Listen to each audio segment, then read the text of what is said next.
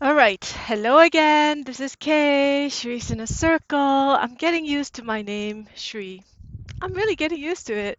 I love her, Shri, myself, um, inner goddess. And as a matter of fact, ever since I discovered my name, Shri, I am calling my daughter Sh- goddess.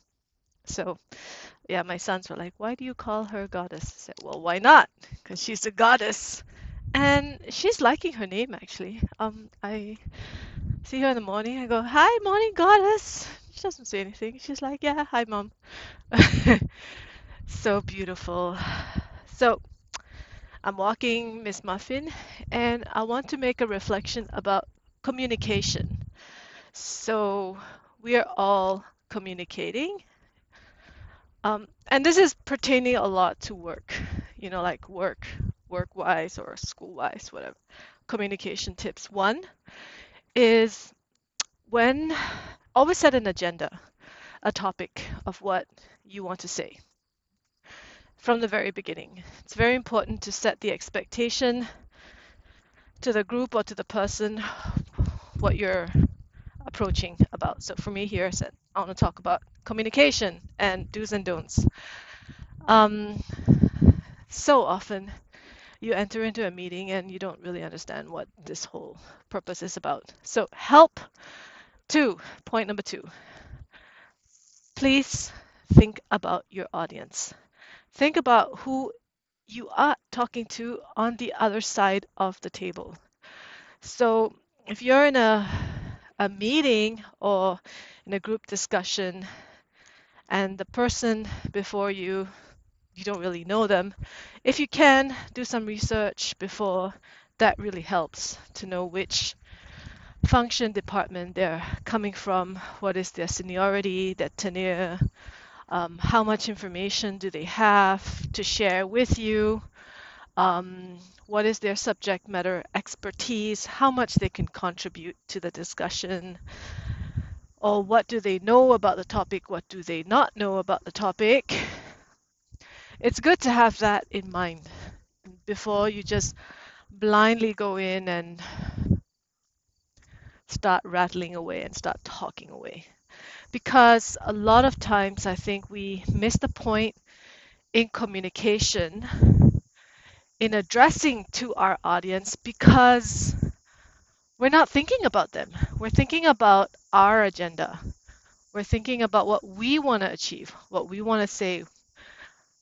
But because we forget the person on the other side, we have completely lost them because we're not addressing to their needs. Because mind you, the other person is thinking about what can I get from this conversation? What's in it for me? So, you know, when we're too much wrapped in our own world, in our own agenda, our we lose it. You know, we lose the touch, we lose the connectivity. So, point number two is please bear in mind your audience and their needs and their background. Okay. Three, join the dots. So, from very beginning of your communication, uh, very succinctly, that means in a very um, short way, summarize what's in it for you. Okay, so whatever you want to say, bring up the advantages and the benefits for the party opposite to you. Just tell them like how this will benefit them. If in any way it's going to benefit them, make them excited. Make them engaged. That's how you make them engaged. Like, show me the money. Show me how this is going to benefit me. All right, so that's point number three. Point number four is go straight to the point. Okay, so if you have an agenda, go straight to the point. Don't waffle. Don't give background information. Don't give unnecessary information, detailed information that, again, very important, which is understand your audience, right? You don't want to bog them down with so much details and context that they don't need to know. And again, I have sat in meetings and I've had discussions with colleagues where I get to know the whole grandfather, grandmother story that I'm not interested in, frankly. And my time is precious. So when you go straight to the point, you hit the bullet, and you just tell people whatever they need to know, then you're doing them a favor because you're saving them a lot of time. And you're bringing home the message because the idea is if we sidetrack too much, we give too much context, and we're building up the story, the story never hits home. People are like wondering, what's the purpose? Why am I here? And eyes will start rolling, you know. So go straight to the point, hit home the message, and don't give unnecessary information unless people ask for it. Okay, so that is super important. Uh, point number five keep your emotions in check.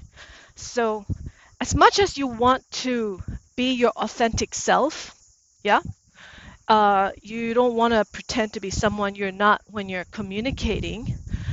Keep your emotions at check. So, do make sure that whenever you're in this meeting or presentation or whatever it is, that you have cleared your negative energies. So if you came in stressed and tired or lonely or you have these anxiety issues of something, you will indirectly, not knowingly, subconsciously bring that into the conversation.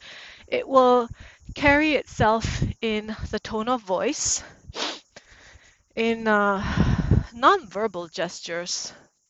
Well, nowadays we're all communicating via Zoom and all this kind of platforms. So not really face to face, but it, it really shows in your voice as well. So clear that energy and bring in your best self when you're presenting or talking or engaging, especially if this is an important communication. Um, you don't want to bring in that baggage because, and so a, a short meditation of five minutes before that important meeting really helps so that you come back, you clear the space, you, you clear the slate. And also, it helps you to be more vigilant and alert to read other people. Now, that's the other point about communication is that it's not only about talking, talking, we're also listening, listening, and observing, observing. So during these pauses, always check in, give um, a moment's break, and check in with people and say, hey, what do you think? Uh, what's your opinion about this? How do you see this? How does it land with you? Right? Ask the question, keep it open, keep it light, and then give people the opportunity to talk and express. Always make sure you have that in your agenda. This time for engagement. So it becomes a two way communication. It's not a one way, you know, I give you the message, you take it home, and that's it. I don't want to hear anything from you again. It's um, it's an exchange, it's a dialogue. It can be really difficult because sometimes you don't want to know what other people want to say, but the best way to engage people um, and to get a yes and for change to happen is when people feel involved in this topic and having their say and hearing them out would actually save you a lot of um, time because eventually, if they don't say it now, they will express their no in different ways. Unfortunately, it might they might sabotage your project or your initiative many months down the road because they never had the opportunity to say no, but they still don't want to do it. So they will put their foot down in some other way. So it's really key that we hear out and we watch and we observe people. And sometimes they will not say something. they will keep silent. And that's where you have to use your sixth sense, your third eye chakra, you know, your seat of intuition, uh, wide open to to detect if there is a sign of discomfort and then check it out on them. Say, hey, you know, you're not saying anything. Is everything okay? What are you thinking about? Super important.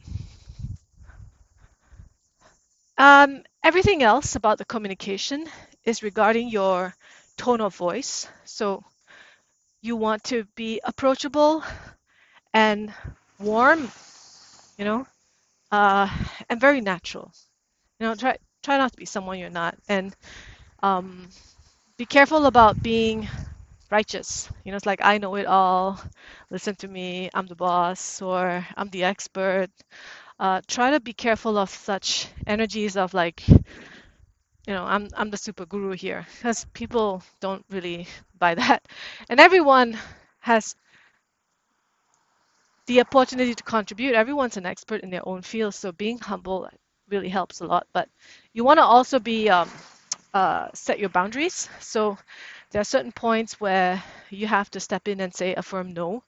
So especially when things are sidetracking or you want to keep it to a firm agenda, you don't want the scope to change too much because there's really you know no time or resources for it you want to be able to politely say no we're not able to do this or i'm not sure if we can do this. Let me check and come back to you later. So don't promise anything during the meeting that you might regret. And if you know upfront that this is a big fat no i can't do this just say it so that it is clear. And you're not setting people up to a false expectation. Super important. Try and get uh, someone to time keep for you, and then please write meeting minutes. This is the most important thing at the end is that we have this great discussion, many points were discussed and agreed upon, and no meeting minutes. So then several months down the road, people forget. And then when you go back to them and ask them to do certain things, they're like, I didn't I didn't know I had to do that. So you have no proof to, to track or certain aspects of the project have been, scope of the project has been approved or agreed upon or disagreed upon. If there's no meeting minutes, then, you know, uh, you're opening up a, a whole new world of possibilities again and there's no proof so you really want to keep that in check writing meeting minutes and sending it off to everybody and making sure they read and approve is it's important uh, due diligence to do at the end. So these are some of the points for good communication and um, you know let's let's uh, take this away and uh, yeah all the best. And I will wish you a very beautiful day. Bye! Take care